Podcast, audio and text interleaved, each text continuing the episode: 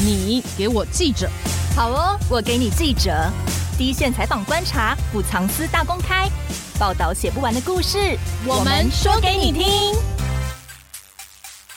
大家好，我是欧编。大家好，我是边边。国际邮轮来台，终于也在这个月初解封了，没错，就是我们可以搭飞机出国，也可以搭邮轮出国了，没错。但这样基隆港会恢复以前邮轮观光的荣景吗？因为我们在你给我记者第七十二集的时候，嗯、虽然那时候是聊四街东移的问题，对，找淑君来现场嘛，对，你还记得淑君还唱了一下《盛世公主号》的主题曲吗？对，对，印象很深刻。嗯、那时候他就提到，呃，在疫情前啊，基隆港是邮轮观光的圣地，对，常常会有四轮会、五轮会嘛，没错。那这种盛况会在解封以后回来吗？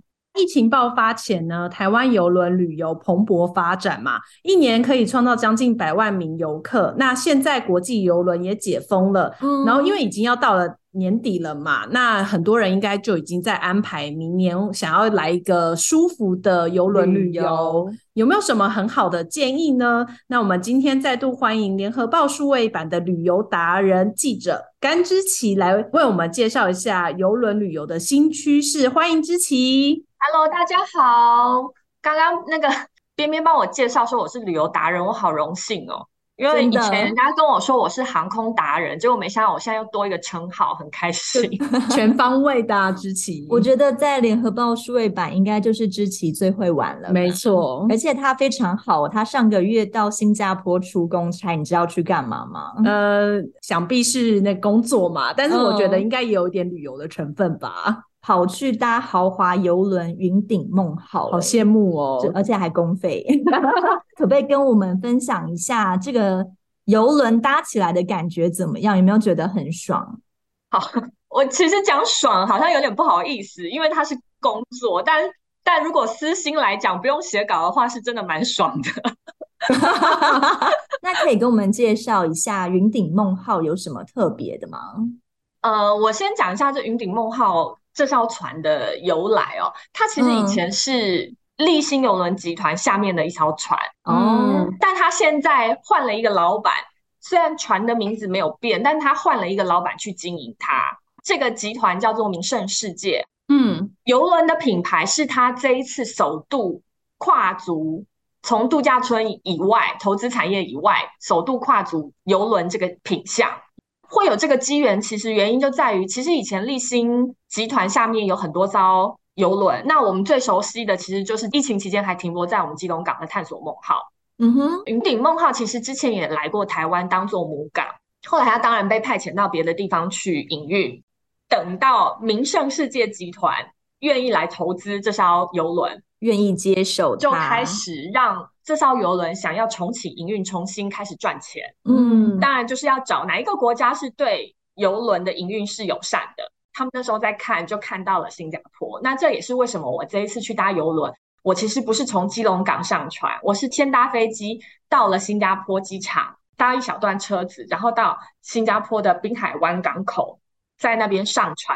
云顶梦号，对，上面好不好玩呢？好玩吗？真的是非常好玩。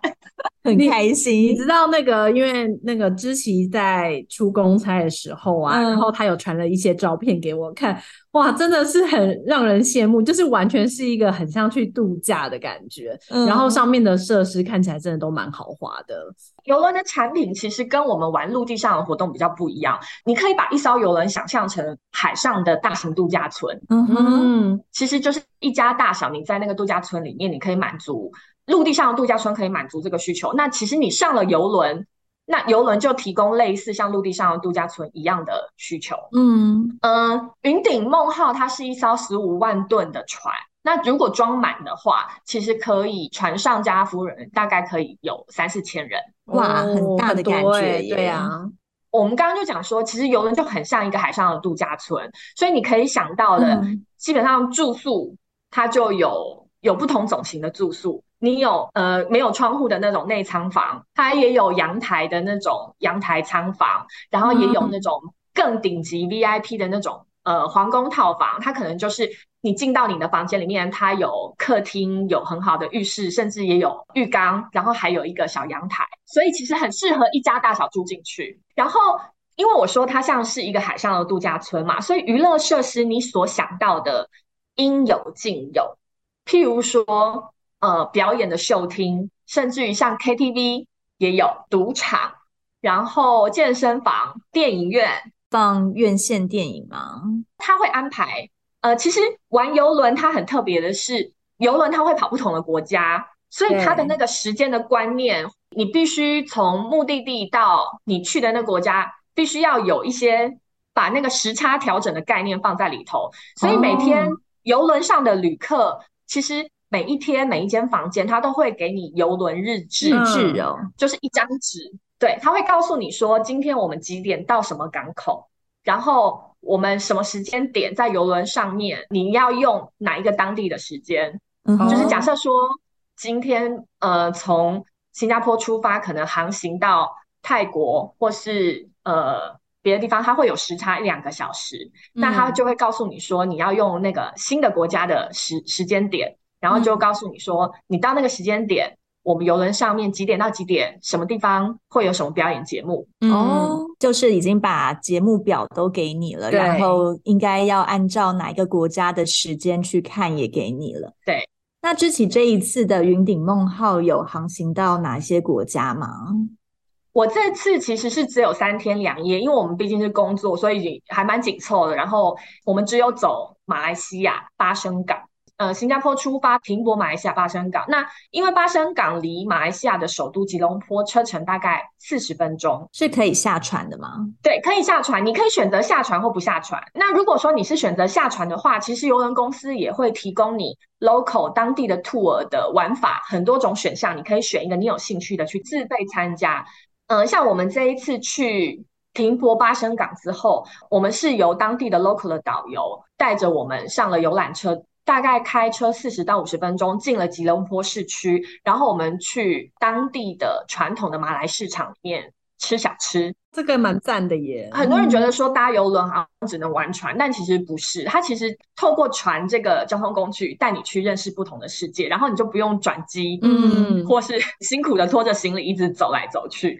这也是为什么以前台湾有母港当游轮的时候，很多人喜欢搭。有航行到日本航次的游轮，因为它可以去日本搬很多水波炉啊，嗯、或者是 Dyson 的那个吸尘器，因为那些都很重。对，如果你搭飞机的话，可能要付超重费用，可是你搭邮轮完全都不用。我没有想过原来还有这种玩法，因为你平常去日本就会想说搭飞机嘛，原来还有搭邮轮，而且我就不用忍受在机上。只能看电影这种很无聊的活动，嗯，我可能就可以做很多有趣的，看表演啊、运动、健身，也不用一直待在一个狭窄的空间里。没错，没错。然后我要分享一个点，就是说，因为我们这次其实是工作，所以当然，呃，业者他们会希望就是说，把船上最好的服务设施跟服务内容，让我们这些媒体记者知道。然后也可以帮他帮他宣传一下，帮他介绍宣传。所以其实我们这一次去，我们是住皇宫套房。你住了皇宫套房的，呃，对，算算蛮很顶级。它当然还有更好的、更 top 的，但我们已经算是 VIP 客群里面的、嗯、的的一个等级。那住在皇宫套房的旅客，其实都有一个私人管家。哇哦，服务很好。他就会这个私人管家会协助你。所有在船上甚至于船下的疑难杂症，他可以帮你解决，他就帮你解决。你有怎么使用你的私人管家吗？譬如说，我有问他说，我想吃什么东西，我要去哪里，可不可以推荐我？嗯，对，他会直接面对面的。比较贴心的是，其实因为我们这次的航程是飞新加坡，然后从新加坡的港口上船，然后带到马来西亚入境。然后再从马来西亚回新加坡，所以依照目前新加坡的检疫政策，是你只要入境一次，你就要填写一次海关的的检疫证明，就上网填写。嗯，我们这次因为是两度入境新加坡，所以要填两次。嗯、那私人管家就有帮助我，站在我旁边拿着我的手机教我怎么操作，哦、不会让我一个人看不懂英文。他他就叫我姐姐，他说姐姐没关系，我可以帮你。然后他就站在我旁边拿着我的手机，然后就帮我点选说，哎，我有打疫苗，然后我几月几号入境，然后是用船舶还是飞机入境，他都会帮我勾选好，然后直接送出，送出好他就帮我截图，然后就提醒我说，待会你下船之后，你就把这个 QR code 给海关看就可以了，他就帮我做到这些。所以他是因为媒体主要是台湾人，他安排华人的管家吗？还是呃，有应该有有刻意安排这个管家，他是马来西亚人，但是他通华语。对，但假设你语言能力够，其实他们也有也有西方会讲英文的管家，就是呃会依照客人的需求跟国籍，然后就帮你安排一个私人管家，就是做做贴身的服务这样子。嗯哼。那船上有没有一些比较有趣的表演啊？因为常常看到船上都会有很多秀啊，对的。有，没错，这个也是我这一次特别想分享的。因为现在云云顶梦话已经换成名胜世界游轮经营嘛，那云顶梦话其实它是一艘，它的硬体算是旧的产品，但是它有一些装潢是有调整过。最特别的不同是，船上的节目跟以前立新经营的呃软性的节目其实都都是新的团队，就是不一样了。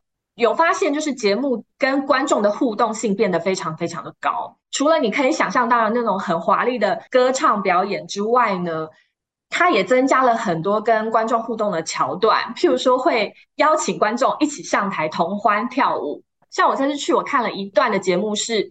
他的主持人是一对夫妻，后来我才知道他们是夫妻。那这对主持人夫妻呢，非常的风趣，他们自己两个人在互动，都已经把台下的观众逗得哈哈大笑。嗯，然后那个节目的桥段设计，他们就邀请呃四对台下的夫妻档或是情侣档上台玩默契游戏。哦，对，然后你就是很有趣的，就是当夫妻因为被分开坐很远，结果自己写完答案之后，打开来的答案。就发现两个人可能相差天壤之别，台下就会笑成一团，这样真的还蛮有趣，好像在上综艺节目哦。对，最后就是看哪一对夫妻他们答对的几率是最高，然后主持人又会送小礼物。嗯，我觉得比较特别的是，有些人会觉得说这个秀好像全部都是英文，可是其实我觉得不用太担心，因为因为主持人真的就是他会利用他非常夸张的呃肢体表演。让你不用带动气氛，等于是说降低你语言上面的隔阂。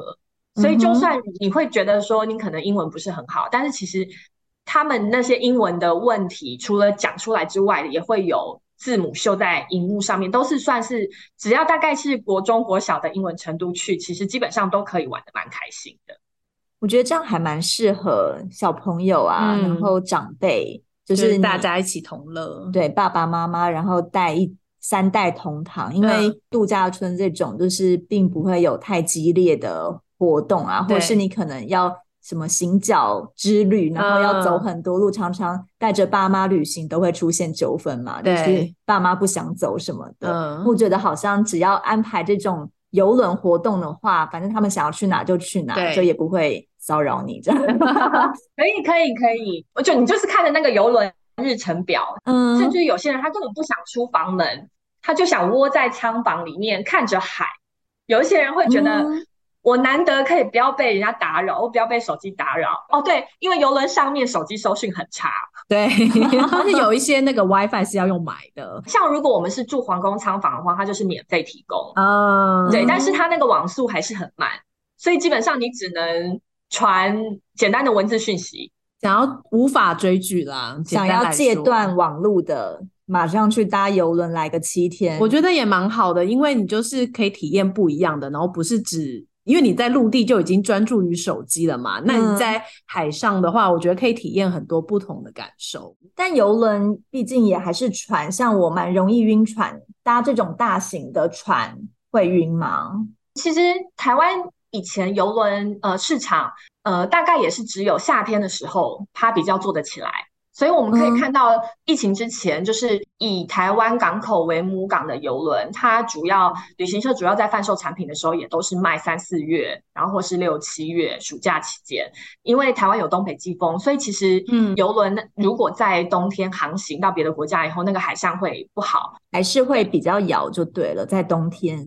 嗯，我曾经有一次的经验，就是疫情期间我搭过一次游轮，那个时候就是探索梦号还在的时候，然后因为市场要活络嘛，所以呃那时候游轮商的操作就是走环岛游轮，绕着台湾岛这样子。对，绕着台湾一圈，从基隆港出发，然后绕停高雄港，然后花莲港，最后回基隆港。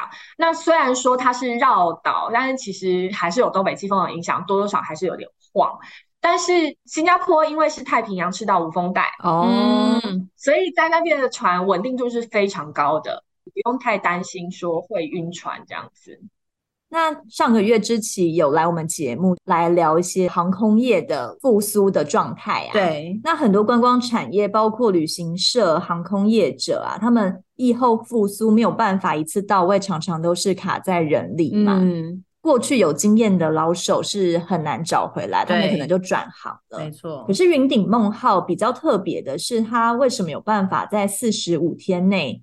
找回过去九成多的旧员工啊，蛮厉害的。是有找阿亮寻人任务吗？你讲出这个又年纪了，很多人不知道阿亮寻找人是什么，怎么有办法可以就是把旧员工都找回来，而且员工都愿意回来？对，这也是这一次我去搭，然后我认识他们那边的一些呃公司的员工，让我很讶异也很佩服的一个。一个部分就是说，二零二零年疫情期间，各国的港口都封了，然后不准你邮轮靠港，也不准营运。说真的，其实就是大家都失业了。那时候其实大家都对于未来很茫然，他们也自己也有跟我分享，有一些譬如说公关的经理也有跟我讲说，那时候就很茫然，然后就是回家等，因为也不知道下一个工作在哪里。还是邮轮公司有跟他说，反正我们现在就歇业，但我总有一天会找你回来，可是你就要等。哦，别人讲对了，哦，这个就是我去问了之后，我才知道说，呃，他们的当初立新邮轮的总裁，这次我们也有见到，呃，我们都叫他 Michael，Michael Wu，他是新加坡人，那他其实也是做邮轮产品很多年了，因为过去都待在丽星那，所以其实我相信他对邮轮这个市场是很有感情的，嗯、然后很多。长期在邮轮上面工作的所有员工们也都觉得很遗憾，怎么会遇到这种事情？Michael 请他们先回家，先休息一段时间的时候，都有跟他们暗示说：“嗯，我们等等看吧，可能会先不要去找别的工作，oh.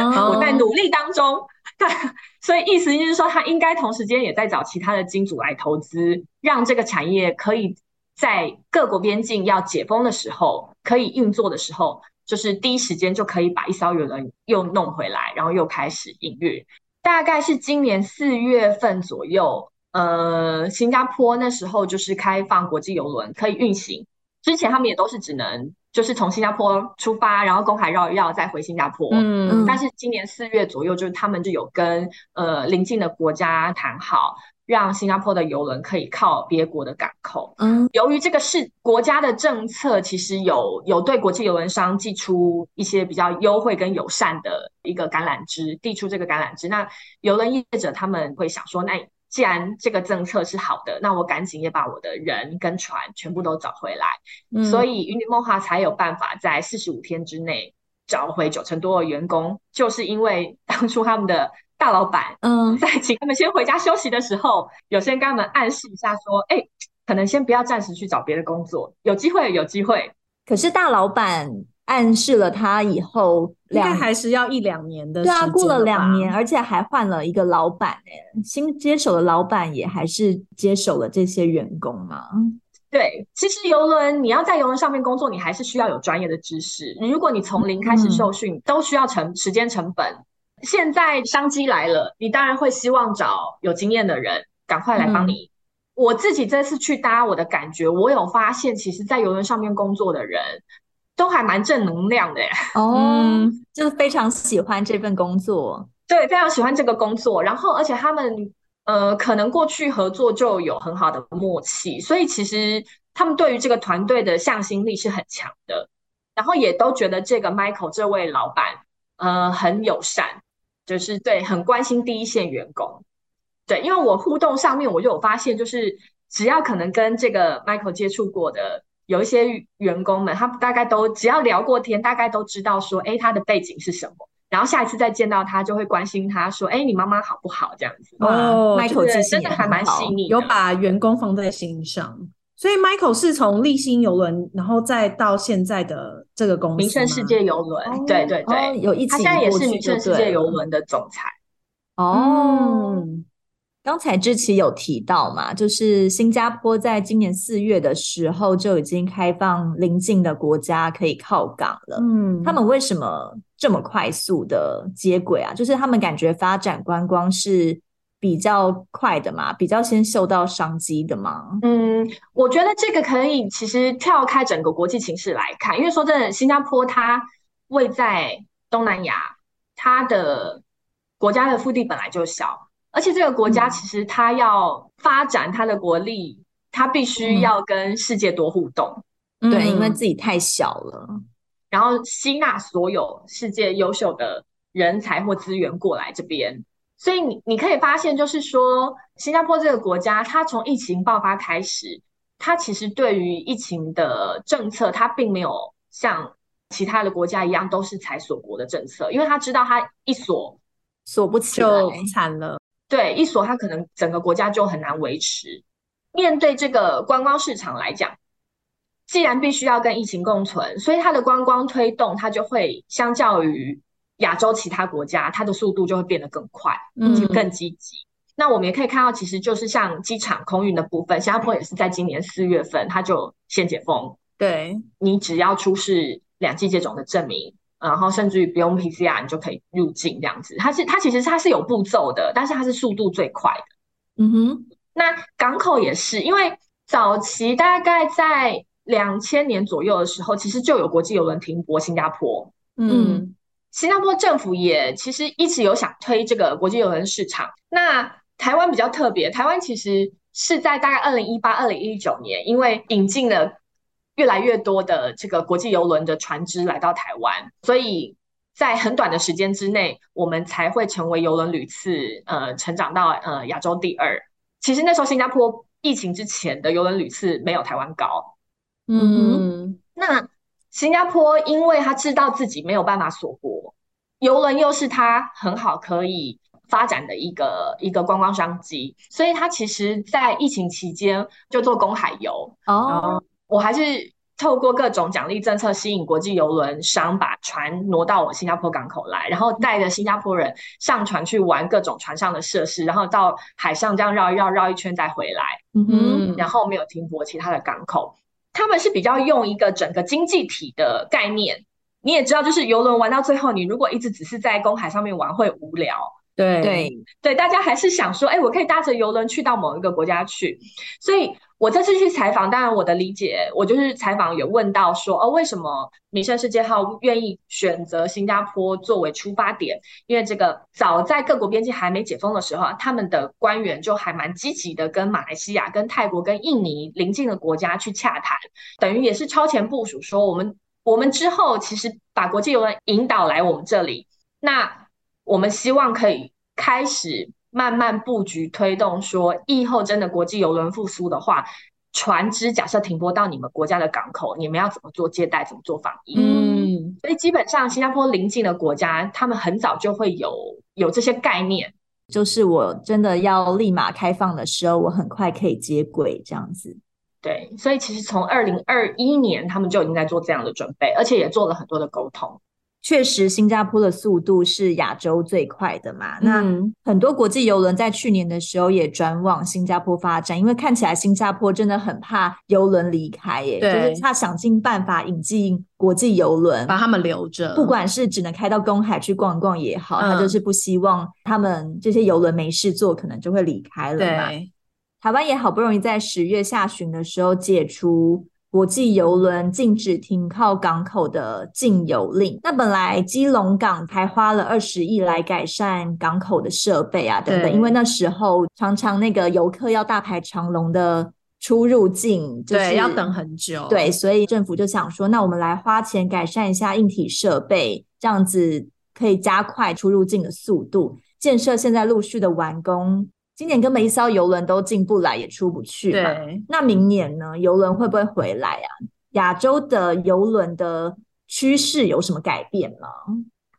其实我们可以看到，政府对于游轮市场，它不是没有努力，就是你看花了那么多钱改善港埠建设，嗯、真的是希望很多国际的游轮可以来台，然后当然这个创造商机，就是大家一起发大财这样。嗯、我觉得就是有点有点遗憾啦，也有点无奈。就是说，你看一场疫情，真的改变蛮多事情的。能不能吸引呃国际邮轮商的船只来台湾靠港？其实它是很多因素面向要考量的。那我们当然花了钱把港口港埠的硬体设备都改善好，让船只来停泊就很方便。可是问题就在于我们的港口解封速度太慢了，相较于新加坡，甚至于欧美，欧美各国他们是很早就解封了。嗯，对，他们可能去年就开始港口就开放了，然后就游轮就开始在那边地中海啊，或者是加勒比海在那边运行。那亚洲国家呢，其实相对是比较保守，但是新加坡它走的比较快，它是今年四月港口解封。对，邮轮这个市场要运作，不只是单单只是看一个国家的政策，它必须看邻近国家整个经济体的思维去思考。新加坡希望国际邮轮可以留在他们做母港，它必须要主动积极的去跟邻近。的国家，马来西亚、泰国、印尼等等去协商，嗯，就是说谈好说啊，到时候真的 OK 了，邮轮可以操作了，那你们其他周围的港口也都要准备好，嗯，那我觉得台湾有点可惜的是，我们自己努力了，可是你看，像台湾人以前国际邮轮来台湾靠港或做母港的航次，它可能都是走日本或韩国，嗯，嗯，对，甚至于香港，可是现在就问题就在于。日本跟韩国的港口开放速度也很慢，也是今年下半年才开。我记得我我这次十月下旬去新加坡搭邮轮前，应该是也是十月下旬，呃，韩国先宣布港口解封，嗯，然后再来是台湾，然后接着就是最近大概十一月上旬的日本也宣布港口解封。那香港跟中国大陆其实好像目前就是港口都还是无法，现在还没，对，都还没开放。以往这种国际邮轮商其实都是欧美这些国家，嗯，对，那他们要把一艘船建好，拉到亚洲来，其实本来航行就要一段时间。那当时亚洲的国际游轮市场很夯的时候，他们会放蛮多船，就是在可能就是在大陆那边营运，可能从上海出发，开到韩国，或是走到日本长崎、广岛，再开回上海，嗯，或等等之类的。然后或者是说也有。台湾出发的母港也有开到冲绳、石垣岛，或甚至于到日本、韩国，或者是说走西边的航向，就是去航行到香港之类的，嗯、甚至有些可能可以到越南下龙湾之类的。问题就在于，其实东北亚这边的国家的港口开放速度太慢，嗯，所以国际游轮商他们看哪里有市场，哪里有钱赚，就先把船都拉走了。所以过去的国际游轮商主要的营运重点国家是中国大陆嘛？呃，亚洲的话，中国大陆是一个。嗯，后来因为台湾就是二零一九年台湾人太爱搭邮轮，那时候国际邮轮商也把台湾放成一个很重要的市场，所以那时候他们就预报，可能二零二零年、二零二一年就有非常非常多的航次准备要来。对，因为船的运作，它的不是像。飞机一样，就它飞行速度可以这么快。嗯，船的航程的班表，其实它的排程都是要提早两年，一年到两年就先预排。两年很很早哎、欸。对，真的很早。而且你要思考，其实它一艘船，它上面的服务人员的人力，其实都是上千人、上万人在计算的。这些东西真的，你都是要超超前部署，嗯、你才有办法在当下那一刻正式的把它船这样顺利的开出去。嗯。虽然我们政府投资了这么多钱做好港埠建设，可是就是因为港口真的开得太慢了。嗯，国际游轮商就是就是都把船移走了，而且他们移走之后，他们也就开始排他们后续一两年的航程船期了。对，所以现在问题就在于说，我们十月下旬政府宣布港口解封，希望有国际游轮的船只过来台湾，可是对于船商经营者来讲，他们早就排好了。对，我船都已经挪到。北美、南美，或是挪回欧洲，我可能船期都排好了，而且我已经开始卖票了。嗯，有些都可能卖半年、一年之后的票。那你现在你说你港口开了，然后你又希望我把船挪回来，对于业者来讲，其实难度真的蛮高。你要把一艘船从那边拉过来，嗯、其实。是有难度的，而且我已经都卖好的票，现在是要怎样？就不可能为了你这个市场而把那些票全部 cancel，然后把船拉过来。对，所以这个是我们现在面临的困境啦。呃，但是其实因为十月下旬开始到现在，我们听到也有很多好消息，就韩国跟日本跟台湾的港口都宣布开了。那业者其实还是必须对未来抱有希望啦。他们尝试努力，就是说推两种产品，一种产品就是现在当然是明年可能玩游轮的主要趋势，就是 Fly Cruise 飞机加游轮。哦，先飞到当地，然后再到当地坐游轮出去玩，就跟之前这一次的行程一样。对，另外一种努力的方向就是说，他们去寻找有没有哪些船，它可能在国外的船期它是有空档的，那我可以去极力的邀请他把船拉过来。有空档要从欧美这样子开过来，都不知道开几个月耶，是不是有点久？所以才要努力呀、啊。真的要加把劲了。对，那现在看起来好像因为新加坡布局的早嘛，所以我如果真的要搭游轮的话，是要去新加坡搭，选择最多，然后最好玩吗？坊间台湾的旅行社业者有在卖邮轮产品的，大概现在如果你要成本最低，而且是距离最近的话，首选就是新加坡。嗯。但是有一些就是游轮的重度爱好者，他们可能搭过很多次了，想试试不同艘的船。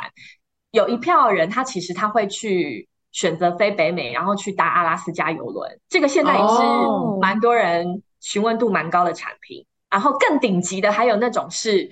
飞到阿根廷，嗯，布宜诺斯艾利斯上船，然后去玩南极。哇，这个很难想象，而且这个真的是很 top 的哦。他们的团费都是六六十万起跳，甚至于你住到南极那种探索型游轮顶级舱房，是一个人单价就是一百万。像我们是要存多少？没有，就是可能两年的薪水这样子。差不多，它的航程会比较长，两个礼拜，然后玩完我们两年的薪水这样子。这样子也。算了啦，下辈子好了。其实它的产品是蛮多的。那如果说是新手出街的话，其实我就是推荐，而且你又想最快速搭到游轮的话，真的就是先飞新加坡。现在目前，如果新加坡的那个游轮大概就是三到五天的行程吗？一般来讲，现在业者的产品包装，它可能会包四天三夜，然后你可以选船上。三天两夜，然后一天住新加坡当地，oh. 然后你可以玩一下新加坡的的观光景点。第四天再搭飞机回来。如果说你想要在船上比较多天，看不同的航程，因为它其实你可以选择依照不同的航次，有的航次是去巴生港加槟城，直走马来西亚，但有的航次会到、嗯、呃普吉岛，嗯，然后有的航次也会到。印尼的，就是北巴厘岛，然后或者是说，呃，印尼的苏拉巴雅，所以你可以选择你不同航次，再去规划你这整套的 Fly Cruise 飞机加邮轮到底要几天，就选择你想要去哪里玩，然后再看要搭哪一艘邮轮。对，因为现在可能新加坡它可以邮轮可以选择的航程还蛮多的，对，所以就是自己可以来规划决定。嗯，新加坡现在主要。有接轨道的国家，主要也还是东南亚嘛。那我如果因为台湾人爱去的就是日本跟韩国啊，嗯，现在他们也还没有游轮进来嘛，就跟台湾的处境一样。对，其实都是要布局。嗯，那日本其实现在也是，呃，我前段时间看日本的外电，其实他们当地的记者也有写，日本其实现在是布局明年三月的搭钻石公主号去赏樱。哦，钻石公主号是属于公主游轮集集团旗下的船。那他们要搭公主游轮号去赏樱，是从日本出发吗？还是从哪里去日本呢？他从横滨港出发，横滨，对，就是在日本，然后再到日本的另外一个地方，这样。对，他可能会走到韩国，所以其实如果说你不想飞东南亚去搭游轮，想要去飞东北亚搭游轮，目前比较大的希望可能就是等到明年三四月。那他们明年三月其实也是。最近他们解禁之后才开始规划，还是他们其实也是超前部署规划，才会排到明年三月解封之后才开始规划。哦，据我所知，是公主邮轮集团本来就有规划要放一艘船，就是钻石公主号，固定是放在日本市场。但你现在如果去查那个传奇，就是呃，网络上面有一个 app，其实你可以查询哪一艘船，它现在它位置到底在哪里。哦。那那时候日本宣布。解封港口的时候，我有问过公主邮轮的高层，说日日本现在宣布解封了，那你们到时候要怎么经营东北亚市场？那对方就有跟我说，其实应该是明年就是钻石公主号会回到横滨港去经营日本市场。那我就特别透过那个 app 去查了一下那艘船到底在哪里，我就发现就是大概今年应该是十一月上旬的时候，钻石公主号其实是挪到北美，大概在洛杉矶外海那一带。哦、嗯，然后现在准备要开始慢慢开回亚洲了，这样子。对。如果要玩成本最低的，就是在新加坡。嗯、呃，成本比较高的，其实就像我刚刚讲的，如果你不是新手，你是老手，然后你又想体验不同的船，可能就是可以飞比较远，譬如说你飞欧洲，或是飞北美洲，嗯、然后去搭不同家邮轮公司的船。那呃，新加坡其实现在除了云顶梦号之外，它是名胜世界集团下面的云顶梦号，它其实还有嗯另外一艘皇家邮轮集团旗下的。呃，海洋光谱号也停在那边。嗯，对，所以其实飞新加坡是可以搭两艘不同的船，你就看你喜欢哪一个船的设施。不同的船，它船上的娱乐设施跟表演节目会是不一样。嗯，那现在看起来，明年的话会有船是从台湾出发的吗？欧边问到一个真的有点尴尬的问题，这个问题我去问业者，业者也都嗯，笑而不答嘛。对，但问题点就在于，就是国际邮轮商的船，它的船期排程真的都是提早一到两年就超前部署了。嗯，所以虽然说我们台湾港口开了，我们也很期盼再看到基隆港有四轮会、五轮会，而且台湾人相信真的有船来，我们的母港应该也可以帮忙。在快速地创造很多游轮的旅次，可是问题点就在于那个供应端的问题，你有没有办法在人家的排好的船期的空档把船拉过来？嗯，确定可以拉过来之前，你还要行销、贩售期，这个都要计算进去。嗯，对，所以我们有可能现在要期望的就是明年年底嘛，因为如果要部署的话，大概都要一年的时间。其实这个问题呢，我问业者，或是或者是说政府部门的人，他们都不希望讲的这么慢，嗯，因为还要再等一年，真的很久哎、欸。听起来感觉好像我们做事效率有点差，这样子。我觉得这个有点是大环境的困境啦。嗯、对，那因为毕竟它是整个经济体，我们也是要等韩国跟日本开放了，才有办法去规划那个航线要怎么跑，不然你把。好不容易把一艘国际游轮又拉回来台湾当母港，结果最后邻近国家的港口又不能让我们靠港，我们可能最后玩的也只是跳岛跟环岛。嗯、那这个对于台湾的民众来讲，已经不是新产品了。除非你是一艘新的船，大家才会有上船的动机。假设又拉回来的又是探索梦号，可能已经去过人就觉得无聊，就不想再上船了。新瓶装旧酒，对啊，一样啊，对，所以。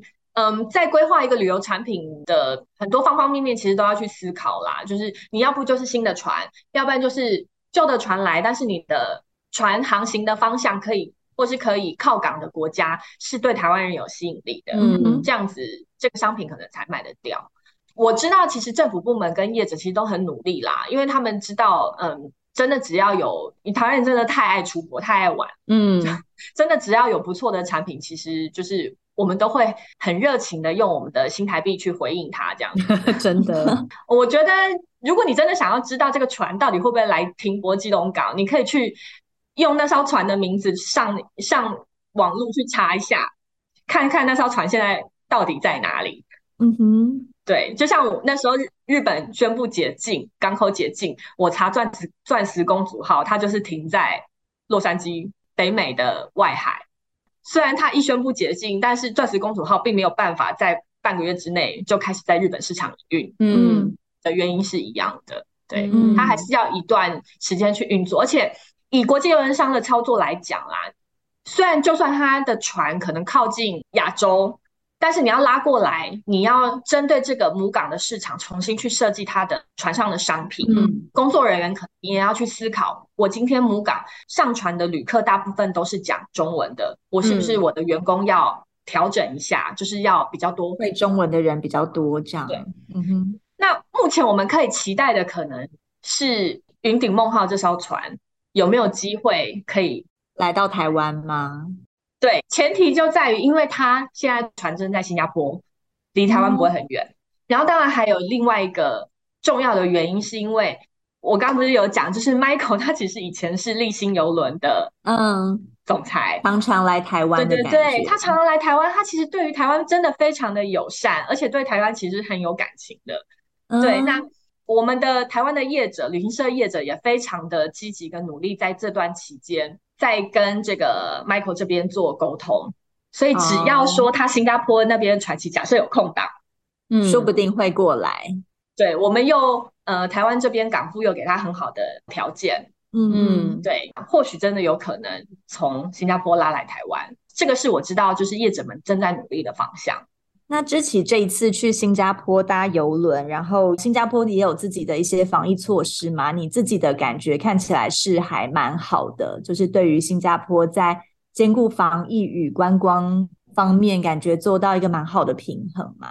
但台湾现在也有规划国际邮轮来台的操作指引啊，然后也有规划一些相关的防疫措施，嗯、好像让相关业者觉得不是很满意。就是你感觉开放了，但没有诚意呀、啊，对，又有一些限制。你是有真的要欢迎我们回来吗？就是业者感觉好像不是很开心。芝萁觉得新加坡的防疫方式跟台湾的防疫方式之间的差异是什么？台湾这边有没有什么可以借鉴的？其实国际邮轮它因为必须在各国的港口间靠港航行，所以嗯，它的防疫的操作标准，呃，要真的能够运作，我们必须遵守的是国际规定，就是国际上面大家的规范。如果说你某一个国家它自己定一套规则来，自己玩自己的，对，所以就就很难吸引这种需要在国际间运作的产品来台湾靠港，嗯，因为他会觉得说我，我我去别的地方都大家都用一样的措施，为什么来你这边就要不一样的规定，就会变得很特别严格嘛？对，那指挥中心当时定出的国际邮轮来台的母靠母港的操作指引，其中有一点其实可能让业者们比较觉得很难操作、很难实践的，就是说他要求呃，如果说来台靠港，然后游轮上的旅客想要来。基隆市或是新北市或台北市观光下船之前，就是建议都要先做 PCR 快筛，你阴性才可以下船。快筛，嗯哼，嗯，这个就会变成是很麻烦，因为你船上如果满载的话，可能就是上千人，嗯，但每一个人你如何去控管他？每一个人真的都快筛阴性，而且他快筛的话，他这个试剂要给谁检查？对啊，就是谁有公权力，或者是谁会提供这个试剂？嗯，你要自己准备。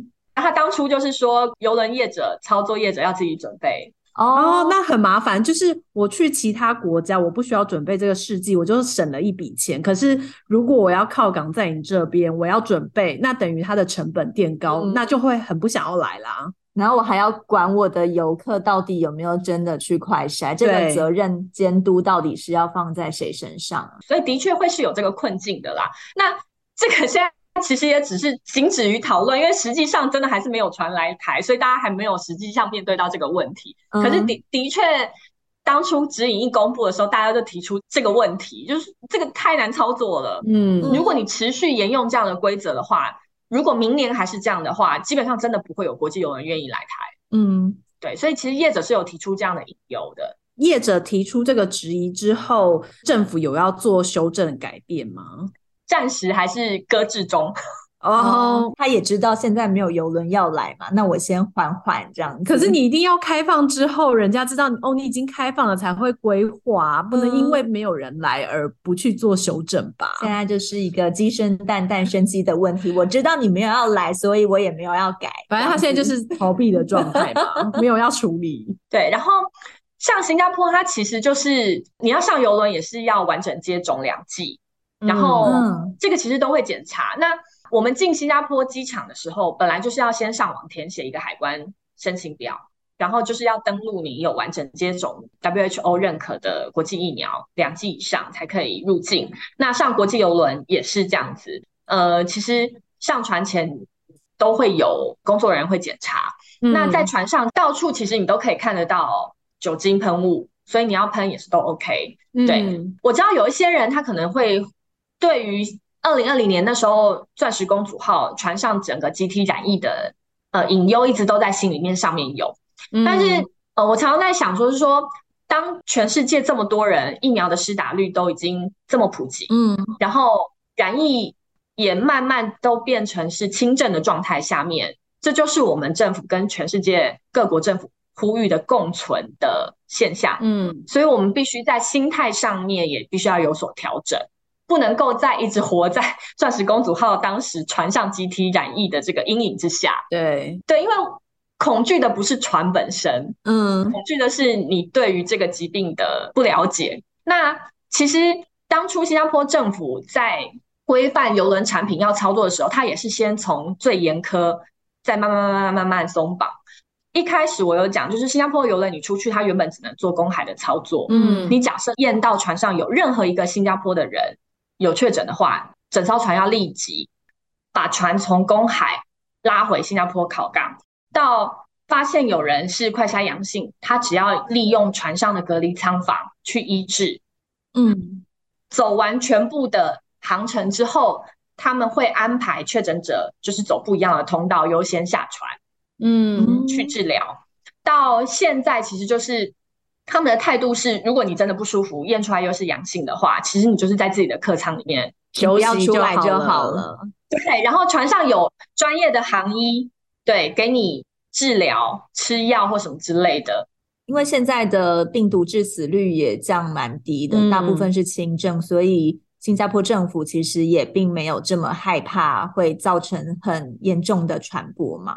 对对，然后如果他是在船上确诊，其实船回港之后，走完航程，船回港之后，当然也会。让你走不同的通道先下船，可是你下下船落了新加坡，回到自己的国家，或是回到新加坡境内，他也不会隔离你，你就是回家休息。已经算是慢慢偏向流感化的心态去处理新冠肺炎了。对，但是虽然说处理的方式是这样，可是船上该有的基本防疫工作还是有，他们所有船上的工作人员全部都规定一定要戴口罩。那游客是可以不用的吗？游客可以不用，而且所有的船员也都是完整接种疫苗。嗯，然后呃，游客其实我刚刚有说，就是上船前都会检查你是不是有完整接种，你才可以登船。嗯，那在船上其实可以接受游客不用戴口罩，嗯，但是可能因为这艘船它还毕竟还是在。亚洲国家航行，所以除了看到少数部分西方脸孔的游客们会把口罩拿掉之外，其实多数的人还是都戴着口罩。嗯，但他不会管呃，我上船的时候有没有快筛这件事嘛？他他们基本上已经没有在快筛了，没有，都没有了，都没有了。嗯，嗯，就是如果你不舒服的话，你需要快筛，船上有船医中心可以，他会提供给你。对，他们也有 PCR 监测仪有。那这样看起来，台湾这边的防疫措施还是相对比较严一点。对，就是说好开放，但好像没有真的开就半开这样子。嗯，那以知棋现在的观察，或是业者、观光业者这边角度的观察，是怎么看待政府对于观光业的扶持啊？因为其实你看。大家都在比开放嘛，嗯、欧美先开呀，那新加坡这边也大开了，然后感觉亚洲各个国家也陆续的越来越开，可是台湾这边相对的动作还是稍微慢一点的，会不会对观光业其实是比较不利发展的呢？因为我们未来几年，像交通部长王国才都喊出了希望观光产业可以在二零二四年，就后年嘛，也很快。嗯要恢复疫情前的水准，但以现在这样子的扶持方式是有办法的吗？嗯，其实我们不要抹杀公部门跟那个就是业者的努力，我相信他们。我自己来看啊，就是十月十三号边境宣布一解封之后，其实大家业者真的是卯足全力来推广所有的产品，不管是英镑跟澳镑。但的确可能有一个问题点就在于说，我们的边境毕竟开得慢，嗯。真的想出国旅行的人，他们可能早就在今年暑假，他们就飞到那些边境管制不那么严苛的国家，就已经去旅行过了。以亚洲市场来讲的话，呃，其实现在台湾人出国的有慢慢越来越多的迹象。我们可以从订机票或是、呃十一月上旬那个 ITF 旅展的时候的卖况来看得出来，但这个都是 outbound，就是出境。对台湾人出国，对，但是对于台湾整体观光产业的发展，最重要的还是要放在英镑，就是入境市场，有外国人进来玩这样子。对，我们怎么打台湾这个品牌到国际上面，吸引世界各国的游客愿意来台湾观光？嗯，对。那这个可能就是现在政府跟很多旅行业者在努力的方向。那以东南亚市场来讲的话，其实观光局现在也是有开始积极的推动关红专案。嗯哼，呃，希望可以透过一些奖励旅游的措施，让越南啊，或者是马来西亚、泰国的游客在疫情之后愿意来台湾。那日本市场来讲的话，现在最近大概十一月份也有一些奖励旅游、奖励旅游的团陆陆续续进来。最近这一团就是跟那个读卖新闻他们整个公司做签约。嗯，做读卖新闻这家公司的员工旅游，然后来台湾玩，对，玩个三天两夜，然后可能走走故宫啊、九份等等之类的。这个是最近已经有在动起来的，但是那个量跟量当然不比疫情前啦，因为毕竟台湾有一些人。对边境解封之后，国外环境你会观望，嗯，那你也想象，其实外国人 对于台湾现在防疫成果到底怎么样，他们也在观望当中，对，所以的确推的是有一点辛苦。回到这个邮轮市场的推动来讲，我们其实现在慢慢慢，真的就是，其实大家都已经开始在准备。那如果说台湾真的希望在明年后年可以再迎回这个重回这个往日二零一九年的邮轮市场的荣景的话，嗯。嗯我们跟业者在讨论过，真的觉得其实台湾应该要打团体战跟组合战，我们不能单打独斗。嗯，我们必须邀请国际的航商，然后港务公司、观光局各单位都一起坐下来好好谈。你不能自己做自己的，所以必须可能以政府为单位去跟公司或是国家洽谈，这样跟新加坡一样，不能光靠旅行社各自单打独斗去谈。对。邀请他们来，我们当然也要寄出诱因嘛。跟别的国家相比，嗯，就是我们到底寄出什么利多的政策？譬如说，可能港口停泊费给你一个打折，嗯，然后观光局要在哪些市场推广，让别的国家的民众愿意 fly cruise 来台湾搭游轮。嗯，这个就是你目标要锁定清楚，然后要去编预算，要用团体战或组合战的方式，才有办法比较。让这个国际游轮的市场在台湾可以慢慢复苏起来，再回来。那现在有慢慢开始动起来吗？就是有，他们现在都有，都算真的是在积极布局，看该怎么做。甚至于我有听说港公司的高层。可能要飞一趟欧洲，去直接跟 欧洲那些 国际游轮聊下，面对面谈，哦，见面三分情啊，说不定会卖我们一些情面这样。对对对对，所以还是可以期待啦。虽然说这个希望不是那么大，但是我觉得，但总有一天回得来这样子。对，而且我觉得真的就是就是相关的业者跟政府部门真的都有在努力。对，虽然台湾现在可能在一两年内搭不到从台湾出航的游轮，嗯，但看起来政府部门跟旅游业者这边都很积极的在部署。因为刚志奇提到那个部署可能就要花一两年嘛，对，那我们搞不好二零二五年就有机会可以。可能后年太难了，二零二五年就有机会从基隆港又恢复四轮会、五轮会，也不是不可能的嘛。嗯，呃，我觉得就是为他们加油啦，希望他们可以加把劲，因为其实我觉得台湾是一个很很好的市场。如果我呃游轮可以从台湾开始出发的话，其实很多人飞来台湾，其实他不只是坐游轮，他会多停留个一两天或两三天在台湾。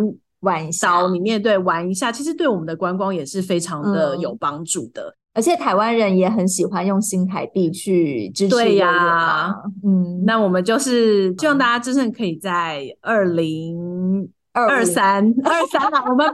呃，为他们加油啦！二零二三的年底就可以，呃，可能就是会有一两艘可以来，让我们有多一点的机会，不是飞去国外，而是在台湾就可以开始我们的游轮旅程。嗯。那今天谢谢芝琪来帮我们介绍有关于游轮，那也希望我们的游轮可以尽快的复苏。谢谢，谢谢欧编，谢谢边边，拜拜。更多精彩的报道，请搜寻 VIP 大 U 点 com。